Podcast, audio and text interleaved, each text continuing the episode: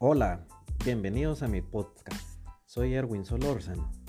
Este es un podcast de negocios con temas de actualidad, noticias y consejos prácticos para profesionales y emprendedores.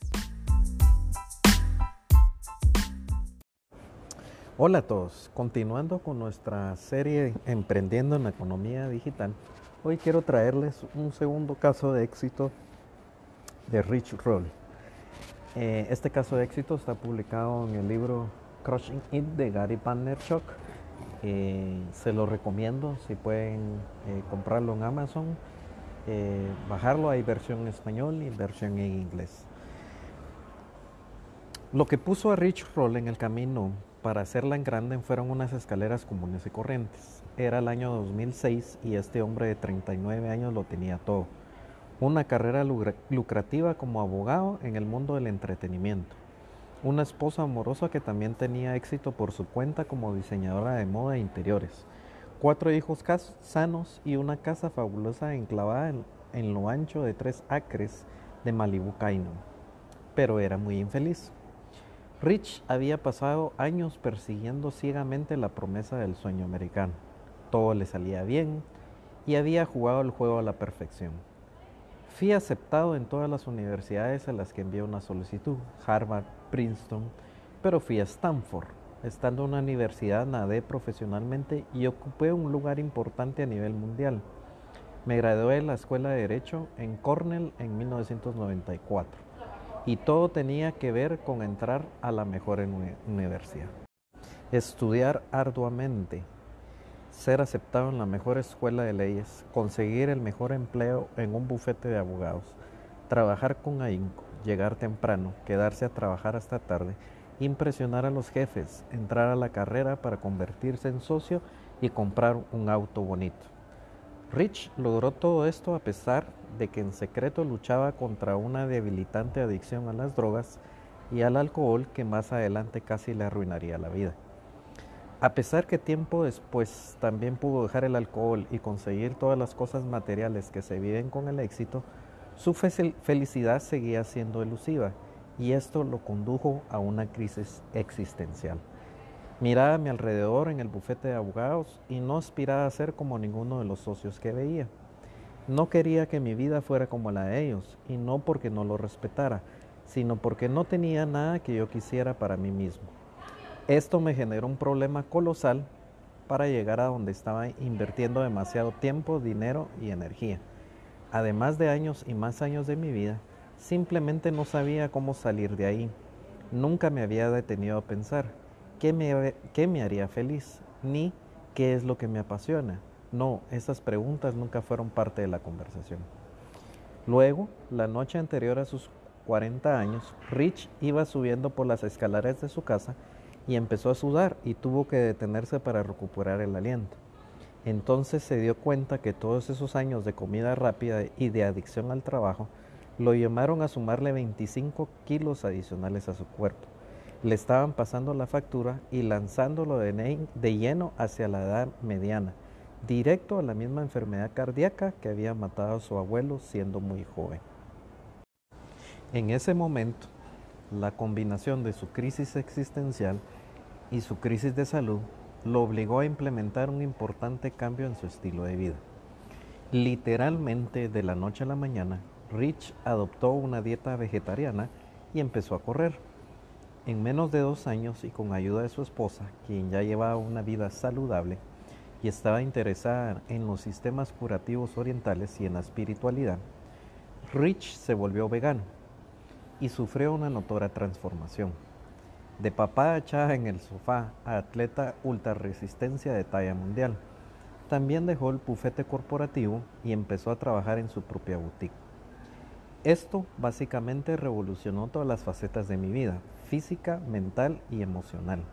Perdí muchísimo peso, mi piel se limpió y empecé a sentirse increíble. Tenía más agudeza mental y dormía mejor.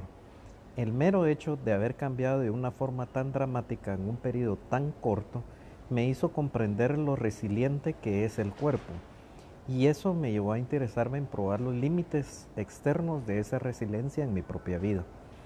Empecé a pensar, si yo pude cambiar de esta forma tan notoria en un periodo tan breve, ¿a qué otra página del libro podía darle vuelta? Aunque Rich se sentía maravilla por lo mucho que se alejó del estilo de vida que había debilitado su noción de la posibilidad, todavía no estaba seguro hacia dónde se estaba moviendo. Si hubiera podido ganarse la vida como atleta de resistencia, lo habría hecho, pero tenía una familia que mantener y una hipoteca pendiente. Y los eventos de alto rendimiento no le aportaban absolutamente nada económicamente. En el 2008, tras obtener un lugar bastante alto en el Campeonato Mundial de Ultraman, un evento doble Ironman de ultraresistencia de poco más de 500 kilómetros y tres días de duración en Hawái y de convertirse en el primer vegano en terminar la carrera, los medios empezaron a llamarlo para entrevistarlos.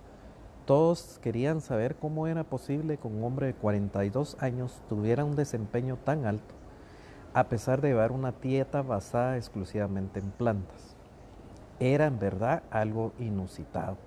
De pronto Rich se dio cuenta de que lo que estaba haciendo tal vez podría interesarle a alguien más de su familia cercana.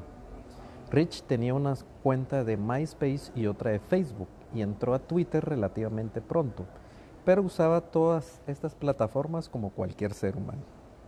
Sin embargo, Ahora que estaba consciente de que la gente le interesaba saber más sobre su dieta y su régimen de entrenamiento, le surgió a un amigo que se filmara a sí mismo mientras entrenaba un campeonato en Hawái para el Campeonato Mundial de Ultraman 2009. Compramos una de esas camaritas con pantalla plegable y empezamos a hacer videos de nuestro entrenamiento diario para esta demencial carrera. Queríamos decirle a la gente, permítame enseñarte lo que sucede tras bambalinas. Esto es lo que como así entreno. Luego subíamos los videos a YouTube y eran videos súper caseros y amateur de 5 a 10 minutos, pero estaba logrando un par de miles de visitas. No podía creerlo. Rich leyó Crush It como estaba entrenando para Ultraman. Ya había empezado a ver el resultado de lo de las herramientas de las redes sociales podían hacer por mí y aunque no sabía de qué manera se podrían convertir en algo parecido a una carrera tangible, empecé a creer con fuerza. Tenía fe y creía que si seguía incrementando mi devoción por ellas, en algún momento me darían dividendo de alguna manera. Validó todo lo que se estaba propagando en mi mente y me proveyó una ruta muy práctica y finalmente bastante plausible para continuar avanzando.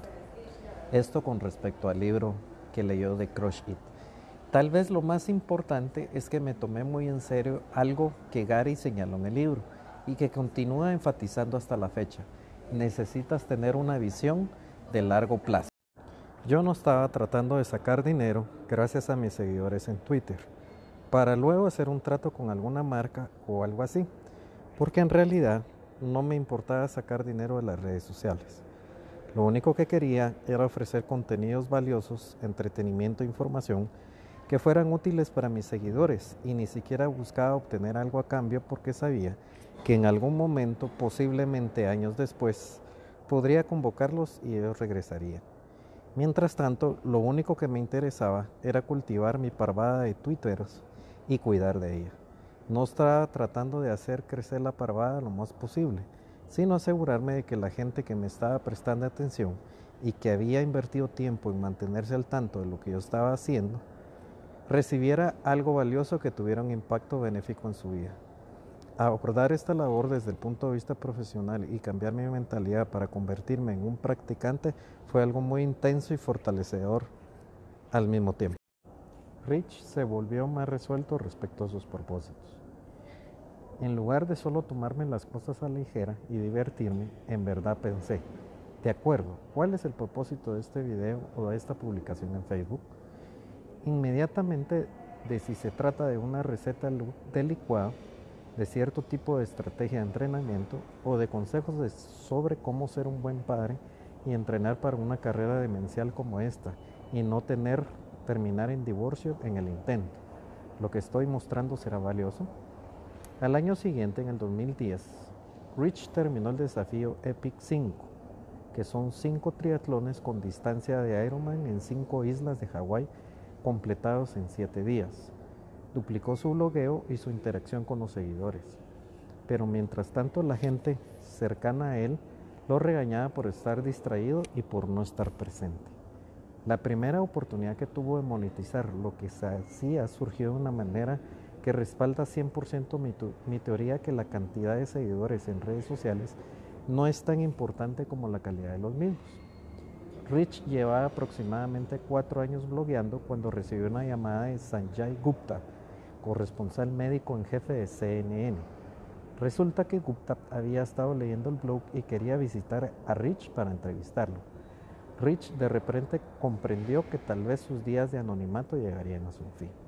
Pensé, ay Dios mío, millones de personas me van a ver en CNN. Debería de tener en mi sitio algo disponible para que la gente lo compre si está interesada en saber más sobre la manera en que me estaba entrenando. Así que literalmente pasé una noche entera sin dormir y armé un libro de cocina en línea, el cual tenía las asombrosas recetas veganas de mi esposa. En 18 horas, Rich usó sus rudimentos habilidades en Photoshop para juntar fotografías y recetas y diseñó un libro electrónico que luego incluyó en su sitio para una venta de 9 dólares.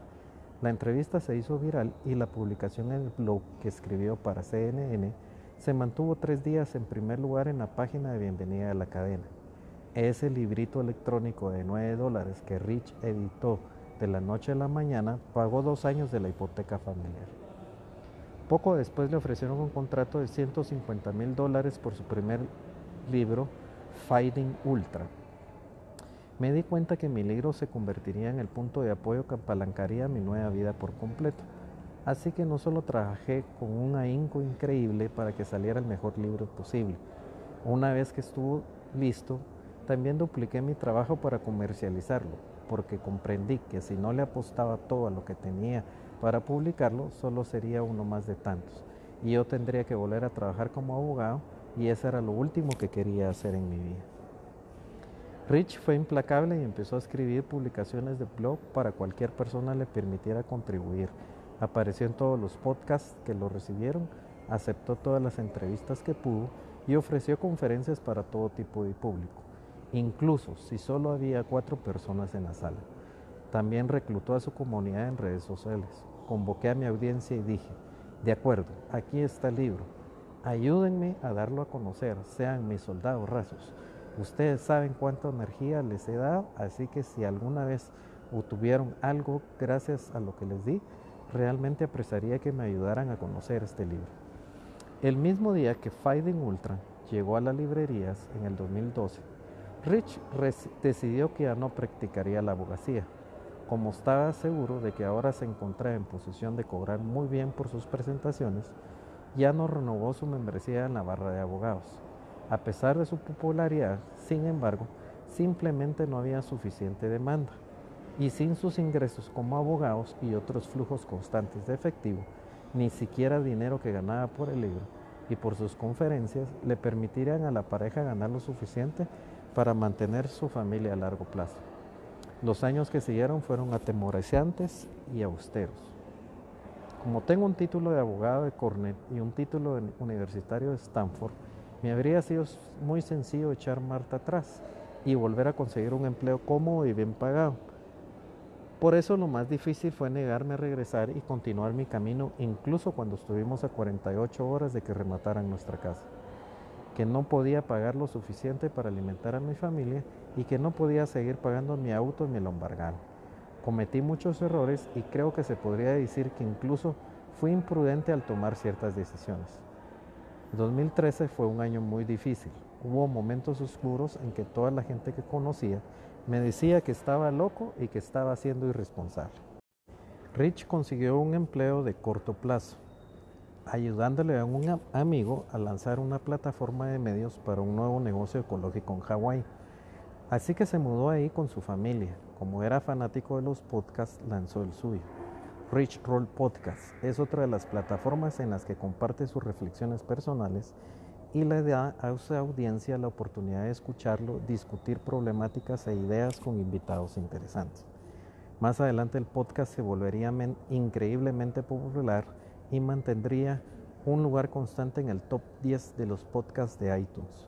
pero tuvieron que pasar más de dos años antes de que se creciera un punto en que Rich pudiera monetizarlo a través de ingresos por anuncios. Durante todo ese tiempo siguió publicando contenidos en su blog, en su canal de YouTube. Rich admite que cuando empezó a dudar de sí mismo y a cuestionarse, Julie, su esposa, lo animó a mantenerse en el camino. Continuaba diciéndome que él tenía que hacerlo y me instaba a no perder de vista el panorama completo. Cuando atravesé por esa noche oscura y pensé, esto es una locura, ¿qué estoy haciendo? Ella fue la que dijo, tienes que seguir. Dormíamos en una yurta en Hawái y de todas las maneras insistía, ya encontraremos la manera. La familia se mudó de vuelta a Los Ángeles y las cosas empezaron a cambiar. El banco les permitió renegociar su hipoteca, el público de Rich siguió creciendo y también le empezaron a llegar invitaciones para presentarse en podcasts más importantes. Concretó tratos para dar conferencias más prestigiosas en empresas como Goldman Sachs. También consiguió un contrato para su segundo libro, The Plant Power Way. Se publicó en la primavera del 2015. Su alcance y su popularidad se ha extendido tanto que ahora le consideran un influencer de influencia. La historia de Rich tiene un final feliz, pero él insiste en decir que la única razón por la que llegó a donde se encuentra hoy es porque se lanzó de lleno y porque tiene una esposa que estuvo dispuesta a acompañarlo. El ex abogado está profundamente consciente de los sacrificios y las adversidades que su familia tuvo que soportar mientras esperaban que él encontrara el camino. La verdad esta historia es muy inspiradora, es una historia de transformación, es una historia de esfuerzo, es una historia de insistir, eh, pero al final se pueden lograr los objetivos que uno se puede plantear. Eh, como hemos venido platicando, el Internet, las plataformas sociales, las redes sociales, el tener acceso a esos millones de millones de personas, muy probablemente lo que tú haces o lo que tú eres experto en las ideas que tú quieras proyectar en las mismas, por locas ideas que parezcan, puede haber un público que lo ame y puede haber un público que pague y puede haber un público que compre tus libros, que pague las conferencias y que haga transacciones en línea contigo. Y eso puede atraerte una nueva forma de vivir. Eh, gracias por escuchar. Eh, eh, me dejan sus comentarios con respecto al podcast, me pueden localizar en las redes sociales y que tengan buen día.